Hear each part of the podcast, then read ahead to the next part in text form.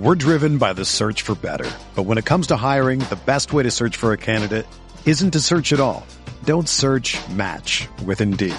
Indeed is your matching and hiring platform with over 350 million global monthly visitors, according to Indeed data, and a matching engine that helps you find quality candidates fast.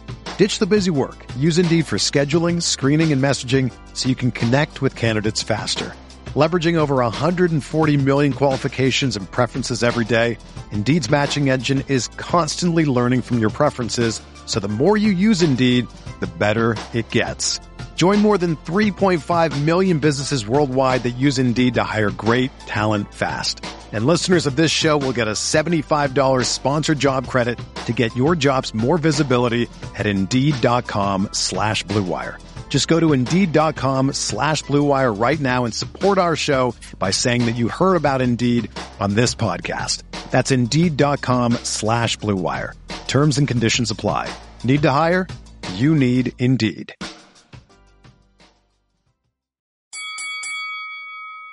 We're here.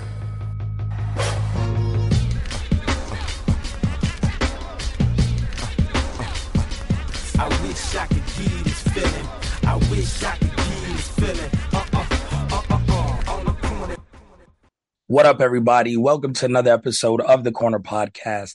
Kel Dansby here with the old man, Andreas Hale. Today we are talking pro wrestling.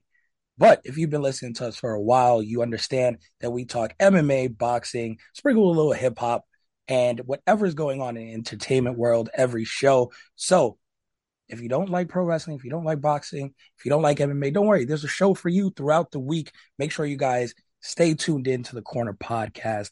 Today, though, we're starting off with AEW Grand Slam that went down in Queens this week. So much to talk about there. We had a surprise debut on the show. We're going to talk about the impact of that, plus a new undisputed champion in AEW. Beyond that, though, we're going to talk WWE, recap the week that was.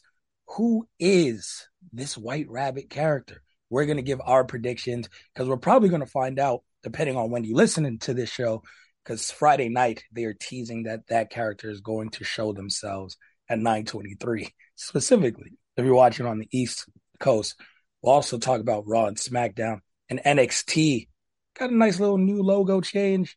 Nxt 2.0 seems like it's going in the rear view. We'll talk about everything that happened there. But dre it's nice to talk to you we're not in studio today i am in new jersey for shakur stevenson which is a whole different thing now, uh, so much different than our boxing show that just came out on Tuesday with Shakur and missing weight here and what that means. Can't wait for our boxing show, but it's great to be able to sit down and talk wrestling now that we're one night removed from AEW Grand Slam. Start this out how we always do. What's your overall grade? Uh, this is difficult. It was like a B, B minus or a B, somewhere between there. Like the in ring action was good. The booking decisions were very questionable. And it makes me really wonder what the hell is going on there. I feel exactly the same, right? I, I feel like the in ring was still enjoyable. Very few times AEW misses on in ring action. The booking is getting more and more questionable by the week to the point of I, I'm I've been saying this from the beginning. Tony just has a lot going on, and you start seeing stuff slipping through the cracks. And from what we saw in Grand Slam on Wednesday, how it opened up, you can see like, yo, there's a lot, a lot, a lot for a fan, let alone the guy booking for a fan to follow. It has to be hard to fit all of these characters, all of these titles, all of these promotions into one tight knit package. And I think we're starting to see starting to see some overflow from that. Yeah, well, you know, I don't even know if it's just that. I just think I just think that Tony's looking at the roster and he's trying to make decisions. There are two dis- things that are happening. I think he had plans, and then those plans get disrupted by injuries and or suspensions or people biting people. And he's got to change things. And then when he starts to change things, I don't think he thinks too much about what he's changing and how it affects everything else. So obviously we'll talk about the undisputed championship match for the title, but then like the Swerve in Our Glory and um acclaim match. This rematch wouldn't have happened if the the crowd response wasn't so powerful at uh what was it all out Yep. and, and then I think this title changes because of the fans. So I think when you start, it, it's hard to give people what they want without disrupting everything that you're already doing, right? And I'm not saying that claim win is a bad decision. We'll talk about more on that later, but I think he's he's stuck in between trying to give the fans what they want and trying to stick to the script, and it ends up being some very complicated and confusing booking and I've said it from like I've said over like almost two years now. They are really bad with explainers, like explaining what certain things are, like what the chip means. They should have said like, "Yo, you can use it. You can't cash it in like Money in the Bank, but you have to let the authorities know that I'm using it at this event to challenge for the title." They Yeah. haven't explained it, so like MJF sitting in the crowd for that whole match, you really don't know what's going on. And when he was on Ariel Helwani's show, he had, you know, Ariel was like, "Are you going to cash it in?" And I don't even think MJF knows what he's doing with the chip. It's it's complicated. Yeah, I mean, you're 100% right. But then we see on their Friday show, which we're avoiding spoilers for the Friday show. We're recording this show on Thursday. So we, we don't know what's happening yet on Friday. We're not those guys. We're not going to spoil it. But there's another match on Friday, Battle Royal for a future AEW World Championship match for a golden ticket. So now we have a Casino Royale chip and a golden ticket at the same time. Yeah, it's a lot. For for what? The other guy I- I- hasn't cashed in yet. Well, so here's where I say they have to do a bad job of explaining things, and they try, and then Tony does things that kind of is counterproductive to what he's doing.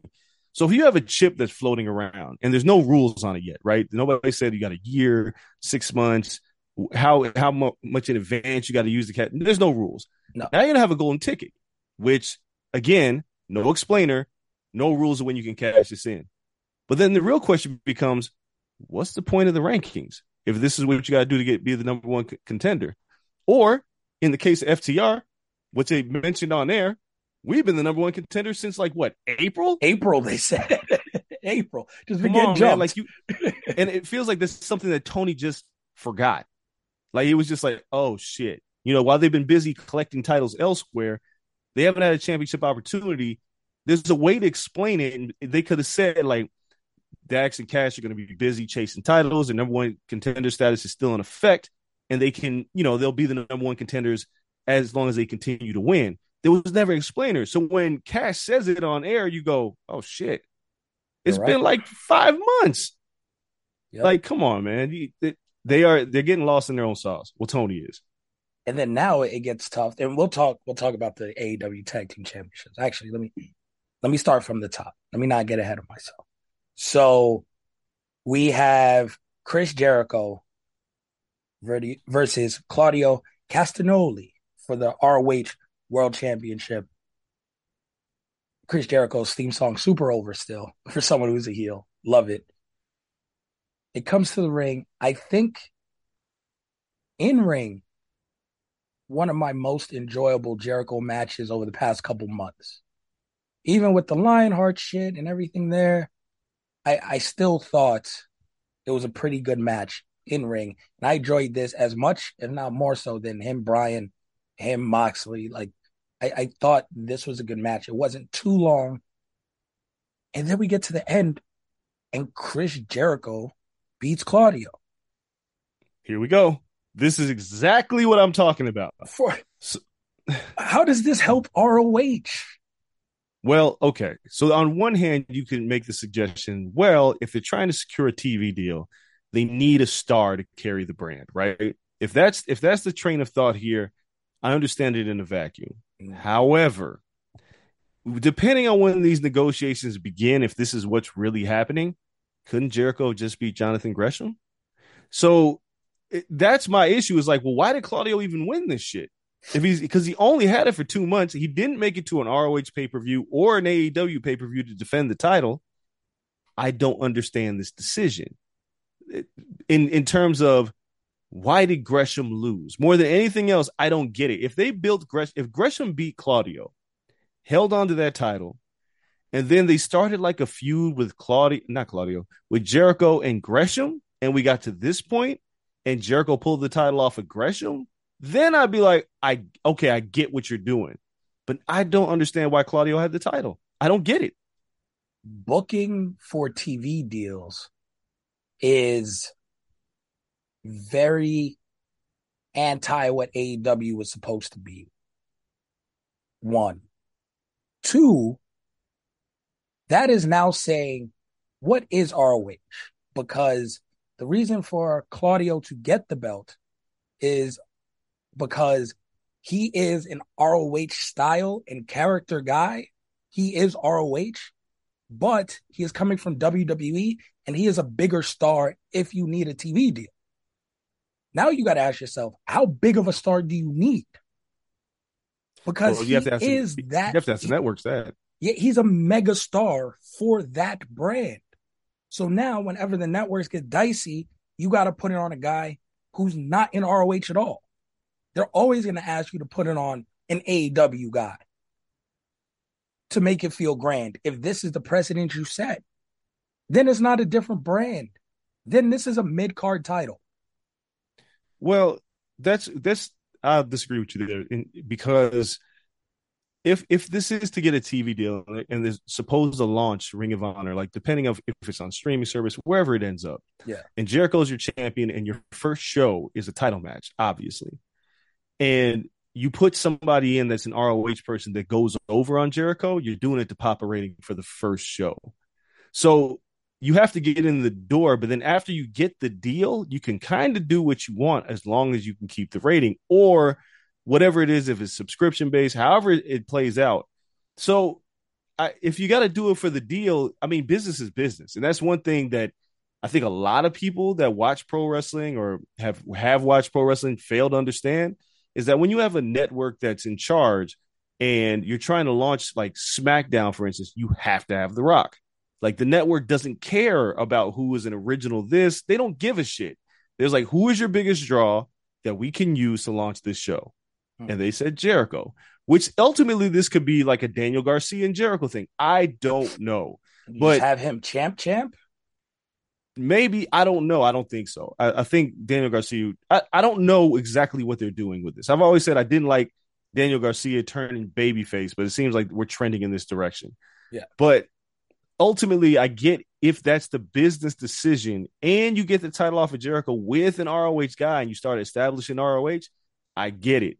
But otherwise, again, going back to Claudio versus Gresham, I'm more baffled by that than Jericho winning the title. That's what's bothering me more than anything else. Because Gresham was your guy. Claudio wasn't even supposed to be in the mix. The only reason he ended up there is because Brian got hurt. Yeah. This is where I say, like, when injuries happen, Tony has to make a decision. It's booking, it's very hard. I, I'm not saying it's an easy job because you come in with one thought process. You're like, all right, this is what I'm doing. If an injury happens, it's cool. But they had they got dismantled by injuries and he had to make a bunch of decisions and he didn't really have any help. It's not like he has a writer's room. It's not like he has a bunch of advisors. So he's kind of doing this on the fly himself. But now he, he backs himself into a corner because he doesn't know exactly where he's going and he's going to work his way out of it. But on weekly television is not easy. I say that shit all the time. Even when we're shitting on the WWE, weekly television is very difficult because it's live and everybody that's involved with weekly television if one person doesn't show up, it messes up everything. So I'll give I'll cut a little slack there, but I'm just I'm I'm baffled by the, the Gresham thing. That is that bothers me more than anything else. I don't get it. Yeah, it's a a lot of hot potato going on with a lot of titles currently. Yeah, they have, they have a lot of titles. A lot of titles. The, their promotion itself has a lot of titles. And then now you're counting in titles from all of ROH, which continuously pop up. Daniel Garcia, who's in an active program every week on your television screen, has a title from ROH. So you got to explain what the pure championship is to your audience. And then Samoa Joe pops up randomly. And then that's another title from ROH. Let alone now we have um, tag team titles from three different promotions constantly on your television. It, it's a lot. The women's title from God knows where um, was that ROH? I don't know. Was defended on there a couple of times. It, it's just a lot of stories to build for your audience. If you're, unless you're just assuming your audience knows all of this shit, which I feel like TK at this point probably assumes like I'm a smart, I know it, you should know. And I mean that's fair to to a point, right? Like again, the acquisition of ROH was always going to be something that Tony wanted, and he wanted to make sure the WWE didn't get their hands on it. Yeah. So he bought it, and he wants to put it to use by doing the Ring of Honor stuff. So the guys carrying the ROH title on AEW, it's a necessary thing if you're going to launch an ROH show. You have to have those titles visible. They have a lot of titles, don't get me wrong, but those titles have to be visible because if you launch ROH cold, nobody knows what's going on. So at the very least, you have to have the ROH titles pop up on TV here and there. And then once a decision's made or once a deal gets done, because you're at the mercy of the network. Whenever they decide they want to launch the show, that's when you launch the show. But until then, you got to make do with what you got. So I, am not mad at the, the ROH titles. I'm not mad at them popping up on television. I, that doesn't bother me. It's the booking decisions that are bothering me. That's the issue for me. It I'll I will reserve judgment then until ROH gets its own show. For right now, you're you're having to keep eyes on this product without it having a home. Yep. And it it makes their show very convoluted. It just does. But I'll reserve judgment until it gets a home. Because what you're saying yeah. makes sense. Like you, you got to keep it's it convoluted. Visible. That's cool. Yeah. But to to the extent of now you're you're spending a lot of assets on your homegrown show, keeping this afloat. Yeah, it's convoluted, but again, it's not convoluted because the titles. It's convoluted because the booking. It's mm. the and I'd be okay if they only showed it on Fridays. ROH well, titles pop up on Rampage. Yeah, but more people watch Dynamite. So it's well, like, but it's it's there. You're servicing it, like it's there. Yeah, but I but again, more people watch Dynamite. So you have to put those titles on these shows. But again, if the booking wasn't as haphazard as it's been, none of this would be an issue. The book the booking being as wild and like the Wild Wild West right now is the issue. It's it's not like if Daniel Garcia pops up with the ROH title and defends it every once in a while, it's fine because right now the pure title and Daniel Garcia having it, it's not a big deal. Like no. people don't look at it as like a main title. Jericho beating Claudio is like an eyebrow raiser because it's like, wait a second, wait a second, wait a second. You gave this guy the title because of what? That's what's confusing. Like seeing FTR with all the titles, it's kind of cool. And you don't have to explain all the titles. The Smarks know. Like we all know what the New Japan title, the IWGP tag team titles are. We know what the ROH titles are. We know what all those titles are. They look cool. It looks cool on TV. But if FTR was to lose those titles for some inexplicable reason, now we got an issue because it doesn't make sense. My point is, AEW is having a hard time making sense because I don't get what they're doing yet. And I don't know if Tony necessarily knows what he's doing yet. There's a lot of shit going on. And and a lot of it outside of Dynamite and Rampage. There's a lot to follow. Right? It's, and, it's, and, it's and if I do become invested in ROH through Dynamite, now I have to follow ROH when they get a TV deal because now I'm invested in those belts, which is what they're counting on. But yes, still, it's just like one of those things where it's like, for those who don't, the belts are flo- floating back and forth. Now you're missing huge story plots and lines, and the belts just come in and out, kind of like AEW Dark.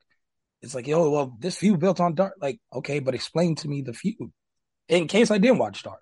Like, they have to do that when it does eventually split because you I don't know if you can just be like, all right, cool, we got a TV deal. The belts are gone forever. It's kind of like, no, you got to bring the belts around again every now and then because it's ingrained in the fabric of your show. You just got to figure out like what is your roster going to be, right? Like what is your roster going to be on ROH? I think the the other issue is, all right. So Tony Khan launches AEW. He starts yeah. with Dynamite. He create he gets Rampage. Now pandemic happens as he's doing all this, right? As the pandemic happens, all this talent is out in the wild. He decides to start signing all this talent because you can't just let them flow out there. They're too good. Yep. Now you have all this talent. Now, instead of a two hour and a one hour show, probably in his head, he's like, oh, I wish I had a two hour show for Friday. But he doesn't. He's got a one hour show for Friday. Now, what do you do with that? Because now you have to cram all this talent into two shows. And like I said, when we, uh, reviewed all out, the issue is now becoming, oh, I got to get all these people on these shows. Whereas it's affecting booking because now it's more about making people show face than it is telling stories. So yeah. again, that six man tag with like Wardlow and Sting, like I, we don't need that shit. That could have been headline Dynamite or Rampage, but it was like I got to get him on the show. Like Wardlow and FTR, FTR hadn't been on a pay per view in like the last four to five months, and he was like, I got to do it. Storyline wise, didn't make any sense, but he's their top guy, so they got to show up. So that I think that's the issue is that again he's got all this talent, he's got three hours of TV. Dark, come on, man. No, nobody's like you. You can do smaller storylines on Dark, but anything that's of consequence, don't do it on Dark. It because not enough people are watching that shit. So they got it. I mean, they're not in the worst spot, but there's chinks in the armor. Yeah, I I agree. And we'll go through the card and more of these will pop up. Next match, tag team championship match for the AEW World t- Tag Team titles. The acclaimed versus Swerve in Our Glory. Like you mentioned, running it back because there was such high regard for that first match. I didn't mind this match. Was it as good as the last one? No. Absolutely not. But the last one was a pay per view match. They, they yeah. can call this shit whatever they want. It's not a pay per view. You don't got that time. It was like a seven hour pay per view last time. So for the time given, I enjoyed the match. Again, though, I'm confused by the booking. It looks like Swerve and Our Glory are playing up the heel characters week after week. And only only one of them. Yeah, only that, one of them. Swerve is building his heel character. Keith Lee is not. Cool. You get into this, you have a spot where Swerve mistakenly like kicks Keith Lee or something. Cool. You're building that dissension. I'm like, this is gonna lead to them losing. No. Keith Lee kicks out, or Caster goes for like the elbow drop or whatever, and his knee gives out. So they can't pin Keith Lee, kicks out. Like, all right, how are you to get to this spot again? Oh, no, they don't. Swerve is just outside chatting it up with Billy Gunn. And Billy Gunn, who is, for all purposes, the manager of the babyface tag team, one of the babyface guys distracts the ref. Billy Gunn hits a Fameasser, throws Swerve back in the ring. They hit the finish on Swerve. They win. That's not how babyfaces win. Why? Well, like, I no, it's no well, Dre. You know that's not how baby faces win. No, no, no, you no, no. Because here's the here's the issue, the thing that you're missing.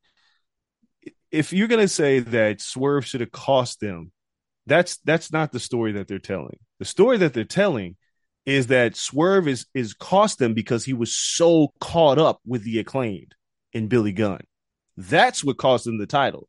It wasn't that like they've been making mistakes, right? And they've been teasing that for several weeks. It happens. Cheated and I, to win. but I don't. But dude, Eddie Guerrero cheated to win all the time. Nobody gives a shit. And he's a baby face. He's a baby face. But he was a baby face and did the same thing. nobody cares. Was lie, Steve, but nobody cared. Nobody cares, right? Like nobody right. ultimately cares. They aren't Eddie nope. Guerrero. Did they not go from heels to baby faces, and you built that into their character? You can't but compare you, the you, two you do realize that there's a huge gray area in AEW. There, there are not. There, there are not built in a gray area. Yes, but the acclaimed were heels. Remember that they just got over. Yeah, they, they were heels. But there was a clear. They were they they. There was a clear turn when the boys turned on Billy. Billy went to the acclaim. Scissor me, daddy ass. Like yes. there's a clear like baby face heel dynamic drawn between those two tag teams. And this is their first feud after that. And now it's in a gray area again. I, I just, if people like it, cool. It is not the most egregious shit that they've done. I'm just highlighting this to show that every match had something booking wise that was like, it's just questionable. Well, if someone can so, let it ride, then that's cool. But I just want it to be acknowledged that the babyface team cheated to win. Clearly, Yeah. people love the shit because Daddy Ass I- won them the match. I get it. It's I didn't over. mind it. But I didn't it's I didn't weird. mind it, but I didn't mind it, but in the the structure of the show is where I minded it because we had a lot of these funky ass finishes that involved like cheating and not clean finishes. That's bothered me because it was back to back to back. There were three in a row. There was. Acclaim cheating to win doesn't bother me because ultimately what this is going to lead to, I think, is Keith Lee saying, Swerve, you've lost focus, right? You've lost focus and that cost us the titles. You're so busy trying to cut off Max Caster. You're so busy trying to tell Billy Gunn to suck it that you fucked up and cost us the titles. We were fine until you went outside and tried to challenge Billy Gunn. That's where I think that story is going. That finish doesn't bother me because of that. It bothers me because we got multiple like unclean finishes. Forever I hope it unclean goes on that way. dynamite.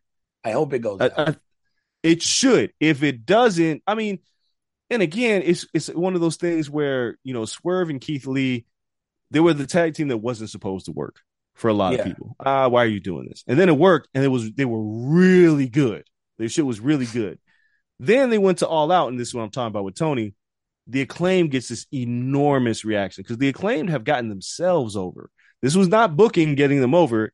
It was them getting themselves over. And that reaction was stupid. Scissor Me Daddy is not something that Tony Khan said in the writer's room. no, and you gotta It hundred percent. You gotta strike while the iron's hot. Put the belt on. Fuck it. I love that. well, well, I'm I'm not of that same mind, right? really, I'm yeah, I'm thinking like to react like that means that now you have to book the acclaimed as champions. And you're not necessarily sure, like Scissor Me Daddy Ass is hot right now, yeah. but by the time you get to the, the end of the year, is it going to still have the same momentum? Right. So you've blown up your all your plans if you had them for this title switch. Now you got to book future because of the acclaim, because you've made a decision based on crowd reaction in Chicago. Yes, they were also hot in New York. This could play out very well, but you're changing your plans again. This was, I'm sure, I'm confident this wasn't supposed to happen. Instead, I would have been perfectly fine with Swerve in Our Glory retaining and Swerve's a cheater. I would have been perfectly fine with that. I don't. I know the acclaim. I know the acclaim getting the titles draws a big pop and everybody's excited. It's like good, we got to strike. But what is the plan for the acclaimed outside of Swerve in Our Glory? Do you Na- really think they can beat FTR? They have to go over on FTR now. You you have to. You can't hot potato that belt. They need a run, especially being homegrown. I'll give you other people, right? Like Claudio can lose the belt. His legacy is defined. It's like you can heat him back up whenever. You can, there's certain people where you just lean on their their legacy, their lineage, and you're like, cool, like with, this shit's not gonna hurt you. The acclaimed are not those people. They are so new. They are so hot. They are homegrown. You got to buy into that, and you have to give them a sustained run. Well, this is the this is the problem. This is the problem that they have. This is what I'm saying. When you start reacting off of what the fans do or what you think is going to work, like, and you don't really map out, you blow up your plans because of the fans. And it's and on one hand, again, it's the fan show. Like, give them what they want. But I just don't know if Tony's looking ahead and it's like, ah, shit. I got to deal with FTR at some point. And having the acclaim go over on FTR would feel kind of weird right now. They need they need to definitely. beat a they need to beat some other tag teams before they get to FTR, but FTR is the number one contenders. So that's what I'm saying. Like you're making decisions based on the fans, but you got to remember who's in the ring. I'm not saying that the acclaimed are a bad tag team in ring, but are they top five in AEW? No. Yeah, I, the, the record says they are until you get up against someone like FTR, where they've been the belt collecting. They've they've beat so many good tag teams that it's just Just like, go through it. Go go through these tag teams, Lucha Bros. Like Bucks. go over on Lucha Bros? Sure, they could. Yeah. But at a certain point, you gotta you're gonna have to hold your own water. And that I don't know if they can do that. Like AEW's you know, their work rate first, storyline second. Got are to a be great different for these kids. They got to Yeah, be like different. they have they I mean they I'm very interested in see where they go. It's not uh, I'm not mad at the decision. Yeah. I liked it. I uh, enjoyed the pop. My curiosity is like, all right, well, how do you sustain this kind of momentum that they have? Because if the fans, for any reason, two months from now is like, eh, we're over over this. Now it's just going boils down to how good are they in the ring? Yeah. Well, That and, and they they're not bad. We've seen them No, have not a bad. banger. So if you keep giving them teams that can pull that out, of them, like FTR is going to pull out of them one hell of a match. The Lucha Bros can pull out of them one hell of a match. Like the Bucks, they don't have bad matches. So those people make them look really good. It comes down to what happens when you have to carry the match. Right? Like when Right. when are you ready to do that? And if the answer is never, and some people it's okay. Like some people don't have five star matches. like it's all right. Like five star matches just aren't the norm to do that. So it's just like, okay, what what happens when that time comes? And do you make an exception? You just say these people are so good on the mic, such good characters. The rap is so over that they don't have to be bangers in the ring every time. NXT ran into the same problem with Enzo and Cass. Yeah, they did. Everyone they else was the work rate. Everyone They- they, they- did. They, They, did it. never put the title on. Not No. once. Holy shit! All right. Well, lo and behold, I know they had a bunch of tag team matches, but they yeah, lost gotta- every single one of them.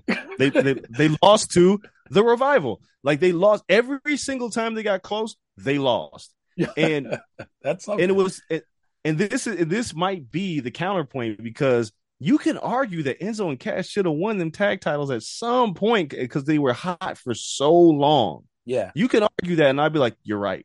They never won the titles, so yeah. it's it's kind of crazy. But then in hindsight, you go, ah, maybe it was okay. it It doesn't all depends on how you use them. No, it- it all depends on how you use them moving forward. That's it. All right, so then we have Pac versus Orange Cassidy for the AEW All Atlantic Championship. This is the match I had a problem with. I I like the match. I love the match too. The- I hated the finish. I the, I- I, I, I thought dislike the the finish finish strongly. I I thought the finish was awful because what are you telling me about Death Triangle and Pac now? What are you telling me? He What? has to be a chicken shit heel, man. That's what they're telling you. But the Lucha Bros are over as baby faces. Yes. Like Rey Fénix is about to work Jungle Boy on Rampage, and we know this is going to be a banger. Neither of them are heels, but the the moment that Pac he cheats to beat Orange Cassidy, Orange Cassidy's white meat babyface. He's about as babyface as babyface gets in this company. But th- when he had to hit him with the hammer, it's like, well, why did why? Now, if you're gonna have this heel run for Pac, that's great, but he's part of the trios tag titles.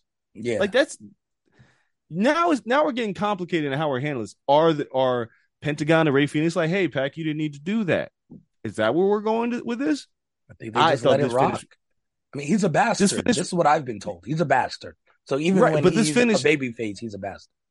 But this finish was wholly unnecessary because it's a string of consecutive dirty finishes. Yeah. That it was just like in the show. It's like did did anybody look up? Was like this is the third straight, you know, right?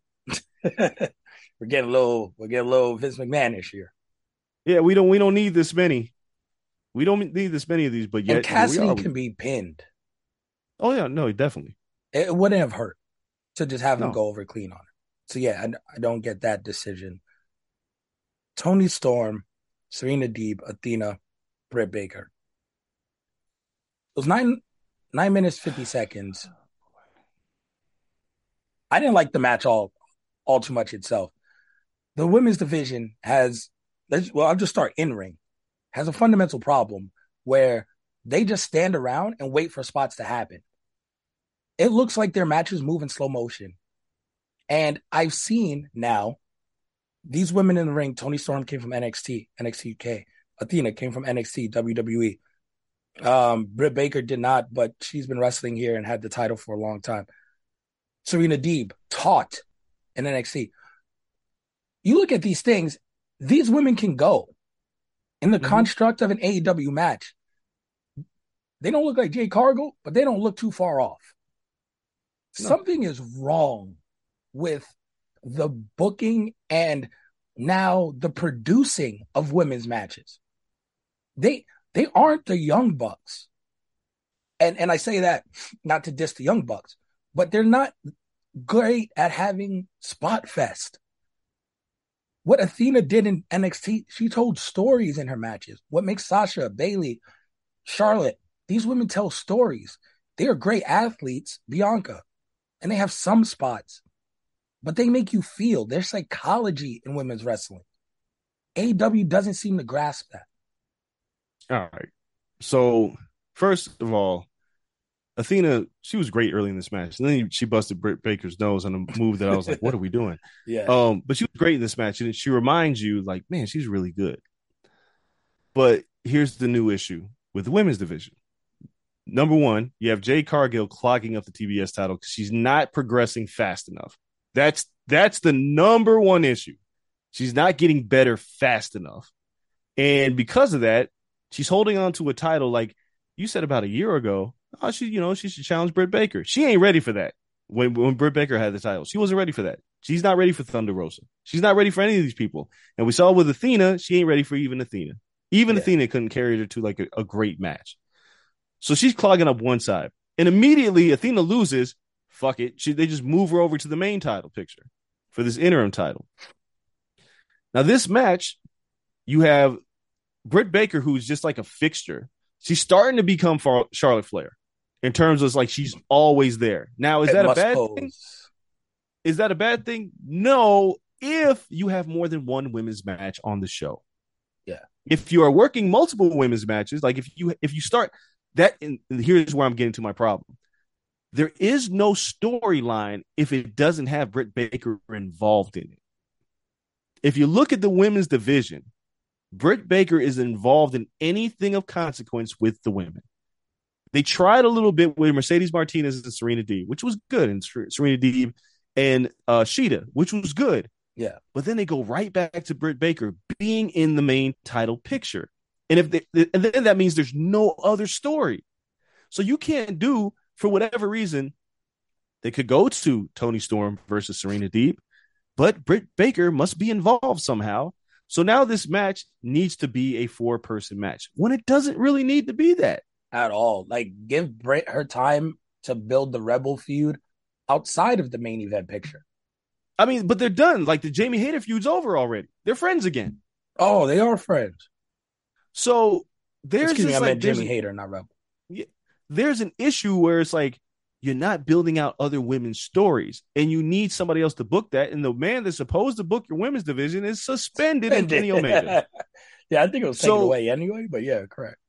Yeah, but it's like, but but you're looking like you just signed, um, you signed multiple women. We're gonna get to this debut in a minute, um, and we should talk about it after the break. But you just you you keep adding women, and none of them have stories.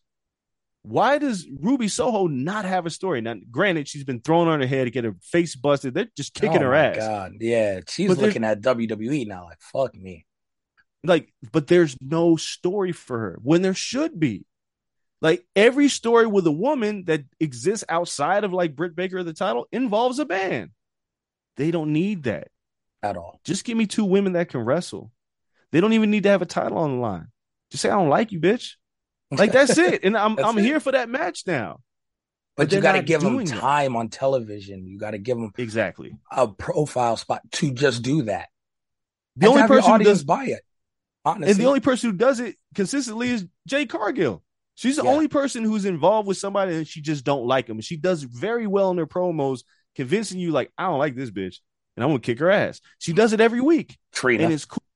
But yeah, but after that, it's like, come on, man. Toni Storm's already becoming an afterthought. You got to give her something else other than Britt Baker. Somebody. Someone. But they haven't even built up heels and faces outside of Britt Baker. No, Who's the second biggest female heel? I guess Serena D, right?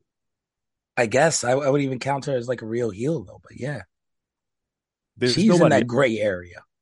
so yeah, there's there's no one else. So we get through this. and all and all this and all of this and Toni Storm wins, and it's like, all right, so Yeah. So it's like, oh, she, her, her titles are in distress. No, like it was nine minutes fifty seconds. I outside of Athena's burst in the beginning, I didn't think anyone else was going to win that. match. So it gets a little weird. Everyone's standing in the ring. We have the AEW jump everyone spot that they love. So cool. The heels are beating up the baby faces. then we get our debut. Paige, or the wrestler formerly known as Paige, Saraya now comes out. The music hits. It's always tough because people don't know whose music is what. But the music hits. Paige comes out. She does her little her little walk. People pop. Gets to the ring. Everyone scatters.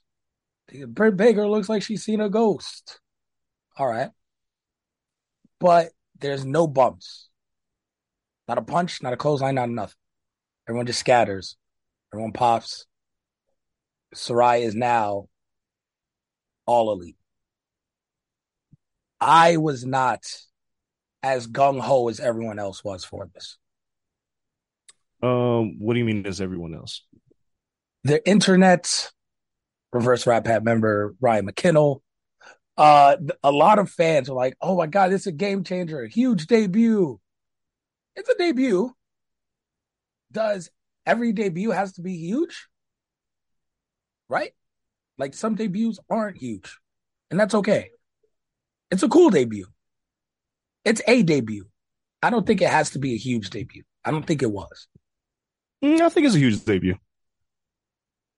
I I don't know what Paige is anymore.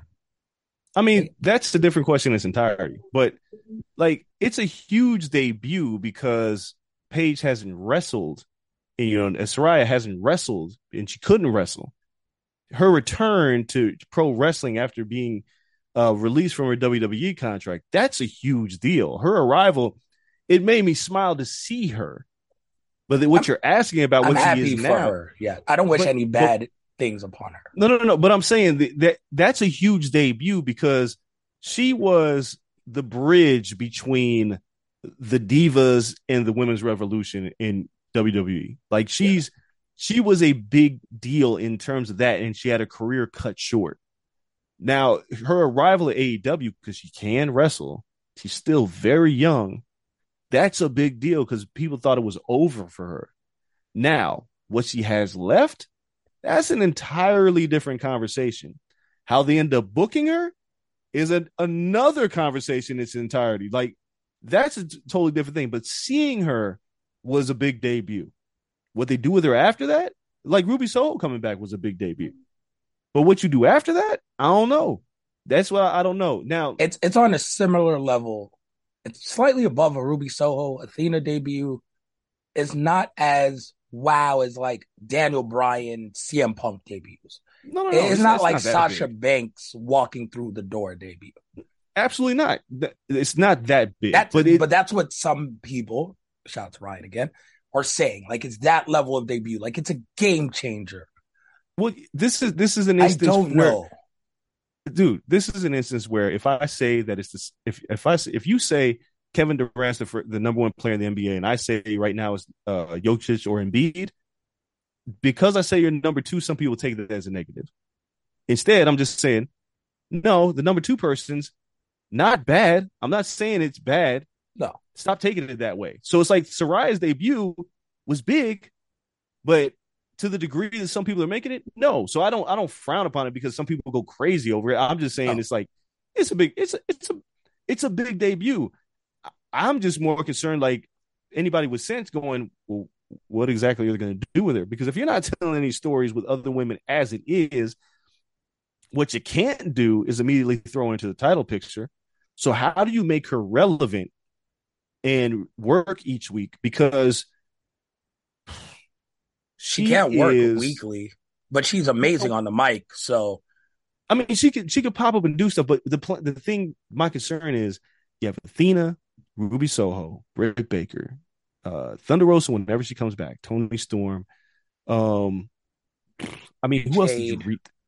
Jade, of course, who just is now she's wrestling Diamante. So it's now now now she's just mowing people down, right? Now they've realized like we she ain't ready. We gotta stop feeding her good talent. Back to the just, Goldberg stage of things. Let's go back. Yeah, like they're they're in a problem area, man. She's just she just ain't getting better fast enough. Um, but with all those names I just said, I don't want to see him in multi women matches. I don't want to see him in tag team matches. I want to see them have their own feuds. Yeah. And where I said Rampage has always been an issue is like they do Rampage, But they give me a match and it's like, I don't want that match. It does nothing for anybody. It's just putting people on TV. Whereas you can use Rampage and you can have Page work. Britt Serena. Baker would be her great first feud because It would, but it wouldn't because then it, here's Britt Baker again in another big. but it's, like, it's we- away from the title. It's on TV. It's a clear face heel matchup. And you can then put that on Fridays and draw, and then have Wednesdays be about your actual champion, Toni Storm, without Britt Baker being in the mix. or or with I mean, what you can do is start building more heels. How about we You start can. there? You can. but I mean, that's where that's where this is where real this is where the foundation cracks. Britt Baker is your biggest heel. She's in a stable with Jamie Hay- Hayter, who is probably your second or third biggest heel, and then there's Serena D. After that, there are no heels. They now you Nyla have a Rose theme- still. Here, this is my point. Nyla Rose can be involved in a feud, but what they've done with Nyla Rose is they've made her the woman that puts somebody over. Yes, but even Nyla- here, that'd be a good hand for Toni Storm. It's okay to But- have the but- big show role. It's not though. You need more heels. Like Nyla Rose, they should be heating her back up. That's the problem with the women's division more than anything else. Somebody like Nyla Rose, if you give her some some weeks to heat back up, and you throw her back in the title picture, or you throw her into a meaningful feud, then you say, "Oh, this makes sense." But right now, you would just be throwing Nyla Rose in there to get beat by somebody, and that's very obvious. Yeah, yeah, that's true. And You know what I'm saying? Like, you know, rankings matter. So how do you put her into the title feud when wins and losses to- matter? You got to, you got to like. It's Give fun to have a gray. give her women's chip. it- it's fun to have a gray area in pro wrestling Yeah. for for for some people, but not for everybody. And for a women's division that really needs to establish faces and heels, y'all need to like settle in and start. Like I know Mercedes Martinez is hurt and she has the ROH women's title, even though I don't know what that means anymore. But you have all these women, so use them, use them in singles matches, use them. Find ways to use these women to work. Get Britt Baker out of there. She can have a feud if, if she's going to feud with Saraya, fine. But in the interim, build Nyla Rose back up. Find another woman who could be a heel. Your baby faces outnumber your heels. Yeah, that's not good. It's not great. So, not, not, not at all. It's going to be hard to build new people. And then main event, Jon Moxley versus the American Dragon, Bryan Danielson, the vacant AEW World Championship. 19 minutes. I like the story that they told. Wait, time this. out, time out, real quick, time out, real, real, real quick. I want to go before we go into this title thing because I was just like, let me Google the women of AEW real quick. I, I want to go down this list of women talent that they have, and let's see how many we've seen and how many have just absolutely disappeared. Yeah. Abaddon, haven't seen Abaddon. No. Anna Jay, part of the Jericho Appreciation Society, tied to a man. Uh, AQA, haven't seen her. Athena, of course. Britt Yeah. Baker, we've seen. Bunny, mm, I really haven't seen the bunny. Emi Sakura, haven't really seen her. No. Hikaru Shida popped up in that in the interim title match, disappeared again. Yep. Jade Cargill, champ. Jamie Hayter in a stable with Britt Baker. Kris Statlander, hurt. Leva Bates, eh, she's mostly on dark. Layla Yeah, I- I Hirsch, her. I don't know what's going on. Uh, Is she injured? I don't know what's going on with Leyla Hirsch right now. I haven't seen Um, her. they just signed Madison Rayne, doing nothing with her. No. Mercedes Martinez hurt. Nyla Rose, nothing's going on. Paige VanZant, not a peep about Paige Van No, Zant, she's not. She was bare knuckle fighting. but she signed. I'm just saying she's there. Right. Yeah. Penelope Ford, who I think worked last week, but she's not in anything that means anything. No. I think Red Velvet, I believe, is hurt as well. Okay. Um, Ruby Soho's definitely hurt because they keep throwing her on her head. Riho's kind of just disappeared. All right. Serena Deeb, okay, she's active. Then you have Saraya, obviously just signed. Uh Thunder Rosa's hurt. Tay Melo, tied to the Jericho Appreciation Society. Those are your women. There Wait, didn't you miss a baddie? There's another baddie. Who Leila Grey? Yeah. Did you say Leila Grey? Kiera, I haven't I didn't say either of them. Kiera Hogan and Leila Grey are not listed on the women's roster. This is what I was about to mention this. Neither is Willow Nightingale. There's that's, a place. That's a misstep. It is. They need to sign her, but I have a feeling they're going to sign her to Ring of Honor. But the point I'm making is, I've just named all these women.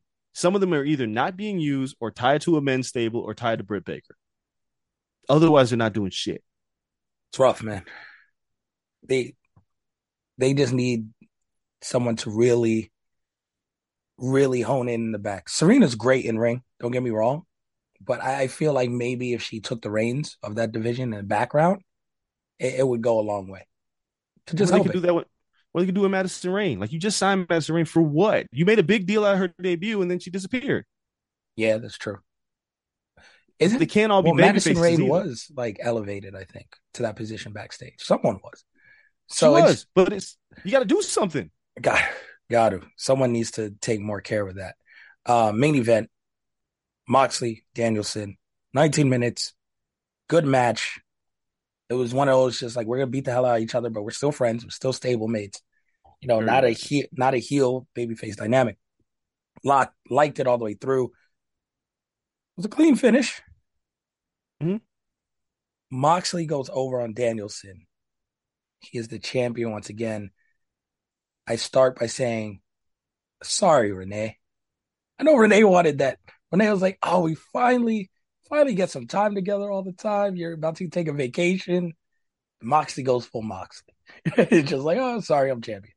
Um, but no, yeah, I I thought it was time to hit the panic button, put on Danielson, and let him run. They seem to be very comfortable with Moxley in the spot, and I, I can't knock that. But the whole CM Punk fiasco just looks even worse now that you put the belt back on Moxley. Man. And you couldn't help what CM Punk did and him getting hurt and all the BS.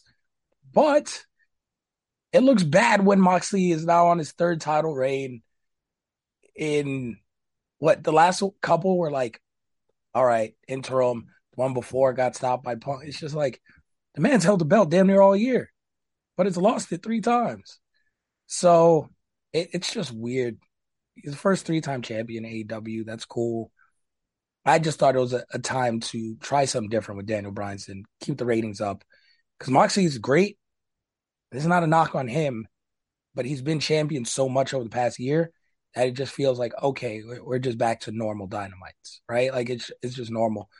Danielson might have been more of a, uh, okay, this is an attraction. I have to tune in. Because honestly, we see most of these matchups Moxley can have with people at the top already. We have. And I'm not sure you can play hot potato again that fast, even with MJF watching from the rafters like Sting. First of all, you called him Daniel Bryanson at one point where you Oh, were just shit. talking. That was funny. Uh, Um, Bryan Danielson. It's Daniel Bryanson. Um, That's the next iteration. If he ever has to go to Impact, he's Daniel Bryanson. We're just gonna keep switching the name up. so I, I like, I really like this match, right? I thought the match was really good, but the finish had the impact of a wet fart because we've been here. We've been here. There, it, it didn't feel big because we've been here, right? And when you submit a baby face or when you make him, it's a big deal, right? Like pinfalls are one thing, making somebody pass out or tap out, totally different thing. And Yeah. Moxie choked out Bryan, uh, Bryan Danielson, but you almost did it. I, I heard it. I heard it in your voice. You almost Yo, But- Yo, I almost hit you with it. so I had two things that I, that I disliked. One, I did I didn't care for the finish because Moxley deserves better. I'm tired of Moxley being the fireman. The house is on fire. We need somebody to put it out. Here comes Jon Moxley. He holds the title until the we put the fire out. Then they go, all right, Mox, hand the title over. Then the house gets on fire again, and they go, oh shit, call Jon Moxley. They've done this three times, three fucking times. None of them felt like they were done because he truly deserved it. And what I mean by that is, Pandemic one, maybe the first. but the pandemic one, it was like we got to put the title on somebody. It, it never felt like it organically. Moxley just got there, even though as great as he's been, it just never felt like like you know the interim title, and now he's got it again. But he's putting fires out, and the biggest issue with that is About 30% of that match was dedicated to showing MJF in the fucking rafters. picture in picture at one point. What are you telling me about the importance of this match when you keep panning to a guy sitting by himself in the Raptors with a poker chip? Yeah. And so I still don't know how he cashes that in. He doesn't know. Just but if a graphic, he, anything. But Moxley is now in the spot. He's in a tough spot. And the spot is this. Everybody wants MJF to win this title. Moxley is the champ. Moxley has in the back of his head, he's like, I give this fucking title to this fucking jerk off sooner or later. right? Like that's all this that's all we're doing right now is biding time until MJF becomes champion. So now, obviously the Moxley vacation still is uh in the works. Oh, it's in the works. But obviously Tony Khan can pivot and be like, all right, well, everybody's expecting this. I'm going to swerve them, right? Like Tony does that from time to time. You expect Keith Lee and, and, and uh, Swerve to break up. No, they're not. They're going to become tag champions. I don't know if that's organic or if it's just him saying fuck you to the Smarks. But now Moxley's in a spot where we all just expect him to lose the title. So what fun is this? What fun is him having the title if we all think he's just going to lose it again? If he can't hold on to this title until 2023, I don't want it. He the man deserves a sustained title run with with victories and the focus being on him carrying this company. Yeah. But MJF is lurking. And MJF is boy, I don't know how they're gonna do it. I think they're just they're workshopping this shit every week. Like every week they're like, let's find a way to get MJF booed. Let's find a way. And they tried it with Wheeler Yuta and it didn't work. Right? They tried it. Hey, Wheels. And he just cut him down. And I think it's a problem with MJF. He's so good on the mic if you don't have somebody that's equally as good, he's just gonna chop him up. Bryan no Danielson got to be the guy. Have him cut Danielson down, and then that's him. what I'm saying. That my my whole thing was Danielson being the champ, and then like MJF just lurking for a long time, kind of like how Austin Theory is. Yeah, and saying I just need the most opportune time. I'm wait till your body breaks down, and then I'm gonna take advantage of you. And then he I, just I thought that's what he was gonna do. Honestly, I don't even know the cashing rules because I, I think you just gotta give the champion. You have to have a full match you can't just like come in and steal it, I think, to my knowledge. So I was just like, yo, he's gonna let those two have a full ass match. They're gonna be like, okay, we're all good, blah blah, but beat the hell out of each other, and then be like, yo, my match is next, boom, and then take advantage of a beaten down Moxley or you know Danielson, and, and be like, okay, and that's how he wins on that night, uh, and you end you end the night with him as champ. That that makes sense. Like, dude, that makes sense, but it makes more sense with Danielson than Moxley yeah. because we all know that Danielson's been injured. We all know that he's, you know, like Moxley, yeah, Moxley's not a spring chicken either, but we know that Danielson has put his body through hell and we know the matches that he's going to be in would put his body through hell. So by the time like Revolution comes around and you can play up, and I'm just fantasy booking here, guys, but you get to an angle where Danielson's in a match against, I don't fucking know, pick somebody. But he's heading into this match completely hobbled and he's completely broken down. And then well, MJF you have you have another for the sake of fantasy booking, you have another big ticket match coming up on no, Friday, no, right? Fuck all that. Fuck, whoever wins that ticket is going to lose. That's okay. Just, but just, my just put that out there. My thing no, would have been you sneak in what W Morrissey, and he wins that ticket to beat the shit out of the champion. And his only thing is, is he's going to lose. But his only goal is to beat the shit out of the champion. You make him lose by DQ. Beat the shit out of the champion just so MJF can stroll down, turn in the chip, and win. And it was all part of the master plan.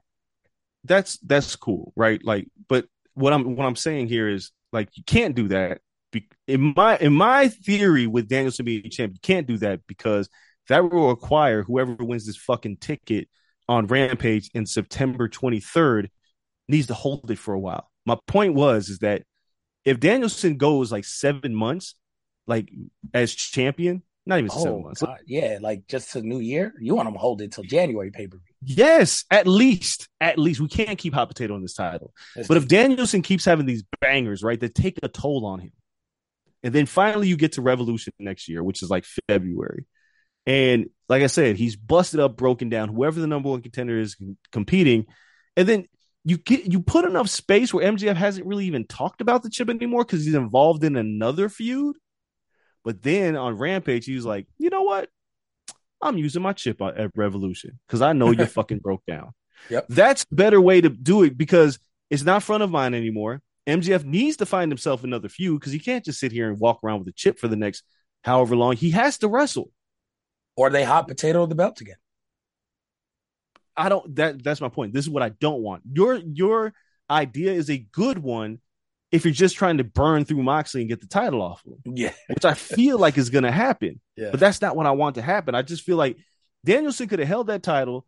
He could have done well full gear and had a banger of a match against I don't care who it is. Just a banger of a match. Whoever's on the ring. And he could have yeah, like just just give me a fucking dope ass match. And then he does it again. But then like on Dynamite, he shows up and he's like, you can tell like he ain't right, but he's gonna continue to give it his all. And he's gonna he's gonna win again. He's gonna win again. He's like, I'm a I'm a I'm a wrestling champion. I'm a working champion. Then we get to Revolution, and MJF is he's on his own shit. And then just on Rampage, he's like, you know what? Fuck it. I'm gonna cash it. I see you're broke down. There's no way, whatever match you're in, I know you're not gonna come out the better man. And then I cash in. But that way you giving fans nothing but bangers with Danielson. And you're telling a story along the way. Now it just feels like we have a path just to get Dan- MJF the title. I want MJF in another feud. I don't want him right at the title. I think it's stupid.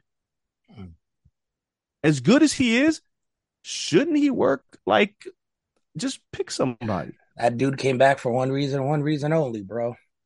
For the money and for the gold. Yeah, but he should there should be a feud along the way. I I agree. But when you have Like- Stokely Dude, dude, dude. grab listen, the chip, listen. give it to him, you put a lot Tell tell me it. you tell me you would not be interested in MJF working Sting. I'm all right with just- that. But but my point is, you want to turn him heel. You want to make sure he stays heel. Put him in a feud with Sting. Put the firm at odds with Sting and Darby Allin. And then it would eh, if you do it at full gear, have MJF absolutely fucking destroy Sting. Now you have a hot heel. Like damn near retirement. I don't know if I'm coming back from this promo. Yeah, but that's that's my point. Like MJ, Yeah. like if MJF is in somebody else's feud, and if he's dealing with somebody like Sting, who is universally beloved, and he absolutely destroys Sting, destroys him, like the firm comes out, just nukes him. Darby Allin gets thrown off a fucking mountain or some shit. Now you have a heel. Now, now you have mountain. something. Yeah, fuck. Darby would do it. Like trust me, He Darby would. would be like, "Is what's at the bottom of the mountain? I can fight back that shit." But but that's what you got to do, right? You need something else needs to occupy MJF's time because if you're just relying on him to fucking cut a promo on Wheeler Yuta and that's going to turn him heel, that ain't going to work. You got to give him a white meat baby face. That's Sting. That is fucking Sting. Or you could even do Orange Cassidy. There's ways Somebody. to get there. somebody. But again, you had picture in picture. I fear that they're not going to give Moxley a lot of time with this. I I agree, and I just think it's, I think It's the next pay per view, it's MJF's crowning moment. I hate I hate it. Quick. If that's the route we're going, I I hate it because it's almost it's weird because like you know the journey for a lot of baby faces to become champion. Then once they become champion, then it's like, mm, all right, what's left? We're almost in the same predicament with MJF. He becomes champion As a heel. like- well, yeah, because Right, what, like- what baby faces do they have? exactly. It's the opposite of the women's problem. Ex- that's my point. It's like Everybody's MJ a heel, bro. And he's going to have to beat several people. You can't put the belt on him and then have him lose immediately. So it's like, who is he? Danielson, obviously, because you're saving that. But oh, but Um, you but you can't. But like even Danielson, they have to realize right now that Bryan Danielson, as much as he enjoys putting people over, he's got to have a run at something. He can't continue to lose matches. Yeah, I, I think Danielson's the next guy. Got to give him Hangman eventually. Um, that's a guy that'll get him some heat. So Not more than Sting. No, not more than Sting. I'm talking about when he gets the title. when they inevitably just give him the title at the next pay per view. The babyface run, Danielson, Hangman. Um, who else can work up that high in that quick of time? that's about it. Claudio. Oh, there's there's not Dude, many. No, there's Wins and not. losses matter. So like everyone who wins is heels. Like Adam Cole comes back. You're not gonna put Cole versus him. You could if if you say Cole comes back as a baby face from this injury. Uh So so right now, the power rankings Omega? as of as of August 31st. Now, obviously, this has all changed. So Hangman, Powerhouse Hobbs, Jay Lethal, and Darby Allin and CM Punk are your top five. All right. So you gotta go Darby. You got to go Darby. You have to go Darby. Darby's, but Darby's got to win fucking matches. I mean, you TV. said he's four. He is. No, I'm saying he is. But when's the last time you seen Darby Allin in a, in a singles match? no, no, not at all. He wins all his shit with Sting. Right. So you got to put Or him he in a match. loses singles matches. Yeah, like him, Powerhouse, who just I don't know how they're gonna play this Ricky Starks match, but uh, um, we'll see on Friday. Should be a great match. but yeah, which which it should be. But Powerhouse ain't gonna be working MJF. Powerhouse is gonna end up working Wardlow, Yeah. Amazing. which should be great.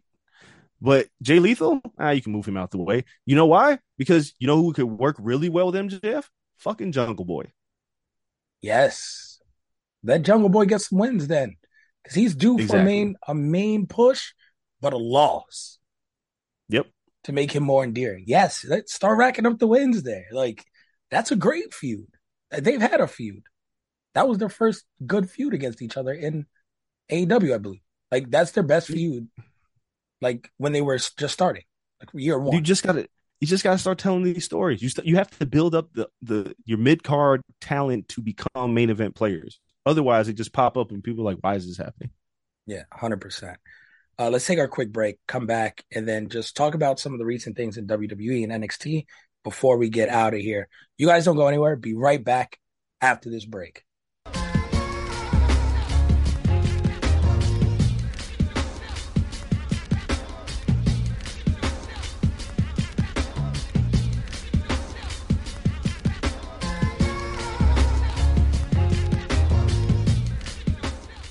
All right, and we are back. There was so much AEW to talk, but we can't get out of here without talking some WWE, some NXT. So, Dre, first things first, we have NXT. They ran on Tuesday. It seems like this is finally going to be the end of 2.0 era and bring some of the indie guys over. Oh, did you do you have Hulu? I do have Hulu. Go look on Hulu. It's it's the yellow I thought it was gone. It's it's the golden black. There's no 2.0 there. No, It's I know, I know. This was like the the last televised 2.0, I think. Then now it's all No, it black was- and gold. But even even on Monday, because like I have it set to record on Hulu, Yeah. and I looked and I was like, oh, it's black and gold. So oh, yeah, it changed on Monday. Okay, so it's the first NXT 3.0. like Sure. watch if like on top of that, like watch NXT and they're holding the mic and it's still the colorful mic, but somebody like blurred out the 2.0. There's a very diligent effort into Wow. getting like scrubbing oh. 2.0. How hard is it to just get a new mic flag? But we we're there. Mm. First thing to talk about there, Shawn Michaels strips Solo Sikoa of the belt. Oh, that he this was won. dude. It was weird. what what the fuck? Like it felt like they retconned the decision. Like they were like, "Hey, let's have Solo win." Then they were like, "Well, can he work NXT?" And it's like, "Ah, he's got to be on the road." Uh, bad decision. Get it off him. I w- I was really unhappy with that. I didn't understand the point of that. Why do we take the title off of Carmelo Hayes if we're just gonna vacate the title? I don't. What the fuck? That was weird. Super weird. So I was just like, eh, I don't get it. But Solo is pretty much going all the way up. I didn't know if they were just to have him just continue defending it on SmackDown or whatever, but it seems like they're not. So Carmelo is like, "Oh, give me my belt back." Shawn's like, "No, no, no." At our next pay per view, Halloween Havoc, really pissed Is off it is, is it a network special or is it just on TV? No, it's just on TV. All right. So Halloween Havoc, we have a ladder match which people have to win and get into. So Carmelo Hayes has to win his way into the ladder match. We've had bangers for the NX for the North American title before in the ladder I think match? Hayes. I think Hayes is already in it. Okay, everyone else has to win their way. Here. Yeah. Um, I like that. I think it's gonna be a banger of a match. I don't think Carmelo's gonna win. I think this is the time to put the belt on Wes Lee and see what he has as a solo guy. I don't think so. I thought you were gonna say this is the time to put Carmelo Hayes in the main NXT title picture. No, it is. So he's gonna lose the ladder match. Someone else is gonna win it. They don't have to pin him. And then you let Wes Lee run with it, and then Carmelo Hayes goes into the main title picture after that. Hmm. Uh, I wasn't planning that with Wes Lee at all. He's been ice cold to me. I don't. I No, don't he cut the gray babyface promo. Um, Carmelo Hayes Yeah. been fucking him up backstage. he's at his moment. Yeah, I I don't know. It's it's not really his fault, but I'm not excited with the idea of Wes Lee being the champ right now. I, I think that's the way to go. And then yeah, Carmelo should go up into the the main event picture, which now has Dragunov in the picture against hmm. Bron Breakker. And man, Braun is just he's gonna have to work. He's stuck between Yes. a rock and a hard place. I can't wait for the table of three with him and the Steiner Bros. But he's he's green, man. And they're bringing in workers. Mm-hmm. This is tough. It's tough for him. They're they're not giving him a break. But in terms of like a feud against someone who's like main event, like they didn't bring him in to be a workhorse. You're gonna Hell have to you be. doing? That's that's what the NXT title has always been. So now he's got to work, and you know, uh, Jordan Devlin or JD McDonagh and uh, Dragunov are like two guys that they're gonna fuck you up Oh Like- yeah. because they're really good, right? And it's like you can't hide Bron much longer. Um, but either he emerges victorious and gets better, or they're like, we figure we got to retool him. I I don't know what they think of Bron overall. I have no idea. I know I, I've been saying it from day one. They gave him too much too soon, and I think he needs a character change and a heel turn. But I don't think they're going to go that route. So who knows? No, I 100% agree. Now to look at the main roster real quick. So, really, the thing I want to touch on, nothing crazy has really happened outside of how about start new women's tag team champs. We had that talked about on last show. They built on that. Cool. They're still running Raw. Um, I, I like Control Group. That is great. But all the headlines this week were Roman Reigns versus Logan Paul. You were at the press conference. Yes, I was. I don't mind it. No, look, man. Some of y'all gonna think I've lost my mind. I like this because Saudi Arabia is fucking bizarre world. That's just that's just the way it is. It like if this happened on like Raw or Extreme Rules, I'd be like, oh, I don't want this shit. But like three, like 10 a.m. on a Saturday or Thursday, whatever day they do it, it's usually a weekday. To have Logan Paul and his athletic ass get nuked by Roman Reigns, I'm totally fine with this. I think it's going to be a lot more fun than people expect. Um, the press conference was fun. I got to interview. I got to interview uh Joe and not necessarily Roman.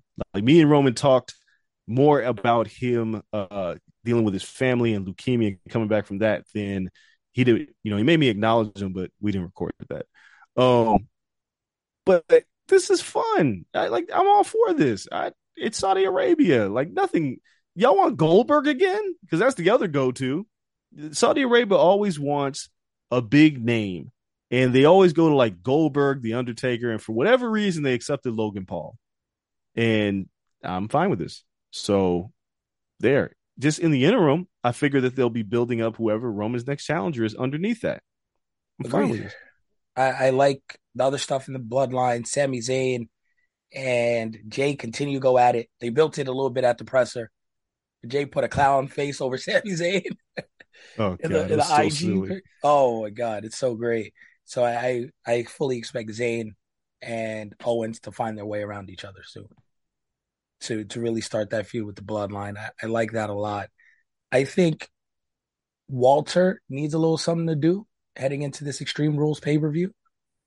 I'm not sure they really haven't built that up yet.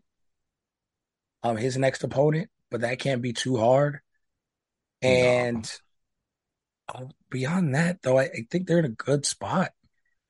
I mean, We- look, man. We had Seth just- Rollins and um you know Matt Riddle going at it in the the little pit thing.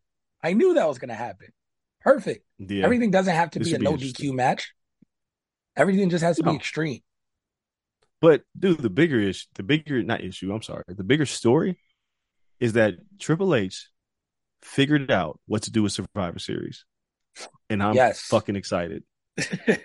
War games. How, who's going to say it? I don't know, they can't call Regal for that shit. Yeah, Um, just get his dude. voice dubbed. if that's your new thing, Survivor Series War Games, I'm here for that as an annual pay per view for Thanksgiving weekend. Well, it's not going to be Thanksgiving weekend anymore. I wish it was. I wish it was Thanksgiving weekend because I, I, as a kid, I couldn't wait till Thanksgiving because I'd eat some shit and then I'd watch Survivor Series. But War Games would be absolutely perfect. So you know that it's going to be the bloodline against somebody or somebody's. Yeah. Some people think it's going to be the Brawling Brutes. Dog, I would be. I, I mean, they're not going to do it because there's not enough people. I don't know who else they team with. But if there was like some combination of the Brawling Brutes and Imperium against the Bloodline, that'd be really fucking good. Agreed. I just don't know who wins. I don't know. I think, and I, I think now there's enough members, right? So Sami has to cost them in war games, and that's the final straw for kicking Sami out. Has to. Where then you have to have Kevin Owens on the other side, and Hmm. you can have a collective of people that just hate the bloodline. Like that's cool. They've done a lot of people dirty. So you can just put people together to take down the bloodline. So I'm I just, I just want, I want the Brawling Brutes and Imperium. Like one of them gets uh, like, if they, all right. So let's see, Sol Sikoa, the Usos, Sami Zayn, Roman Reigns versus Imperium. So somebody's got to be left out. It can't be Pete Dunne. no. It have to be Ridge Holland. So get rid of Ridge. Why? It's Yeah, five on five. Yes, you have Imperium is three. Two Imperium. no, three. Oh, there's three now. Yeah, the, the Yes, new there- Imperium guy who came back, he can be left out. No, no, no. Fuck that. Get rid of Ridge. What's Ridge gonna do? I don't need Ridge Holland in that shit. But if you if you did that five versus five, you have you have a for your in introductory war games. Like, yeah, you could put five people together who just don't like the bloodline, but that's not really as fun as like two factions. But that's going at it. Survivor Series. That's, That's, war games. I, okay. That's but I'm war just saying- games. I'm just saying, like That's war games. you're the enemy of my enemy is my friend. That is Survivor Yeah, Series. Give me I the recruiting. care. Give I don't give want Kevin recruiting. Owens. Tell tell your boss he owes me. And then No, tell- no, no, Kevin. Owens like, listen, tell him I'm coming. And Kevin Owens goes around and recruits. Nah, nah, I don't want that because whoever Kevin Owens recruits, like again, Imperium is a faction that I think could stand toe to toe with the Bloodline. Like, and just look, and Brawling Brutes are they're just two other guys, and the, the link there is obviously between Sheamus and Walter. And they're like, "Hey, man, we just had a fucking banger. One of us need to take this fucker down. Well, why don't we do it together?" Listen, I'm I'm happy either way, honestly, to see how that plays. Like, I don't out. want Kevin. The other thing, I don't want Kevin Owens to lose right now. yeah. Put him in some other match. Again, I think Sami has to cost. But we'll I- we'll see. Listen, we'll see how it plays out. We'll know soon enough. All right, fine. For right now, it's Logan Paul. But uh, it's been one hell of a wrestling show. We appreciate everyone. Man, so much to talk about. Can't wait until next week's show where we know more. We didn't even get to the White Rabbit shit. So we'll recap who is the White Rabbit next time because we'll know more about it. In the meantime, we appreciate you all. Keep it short and sweet. Shout out to everyone, Blue Wire. You guys stay safe. Follow us on social media. Check out our boxing show from earlier in the week. Till next time, we're out. Peace.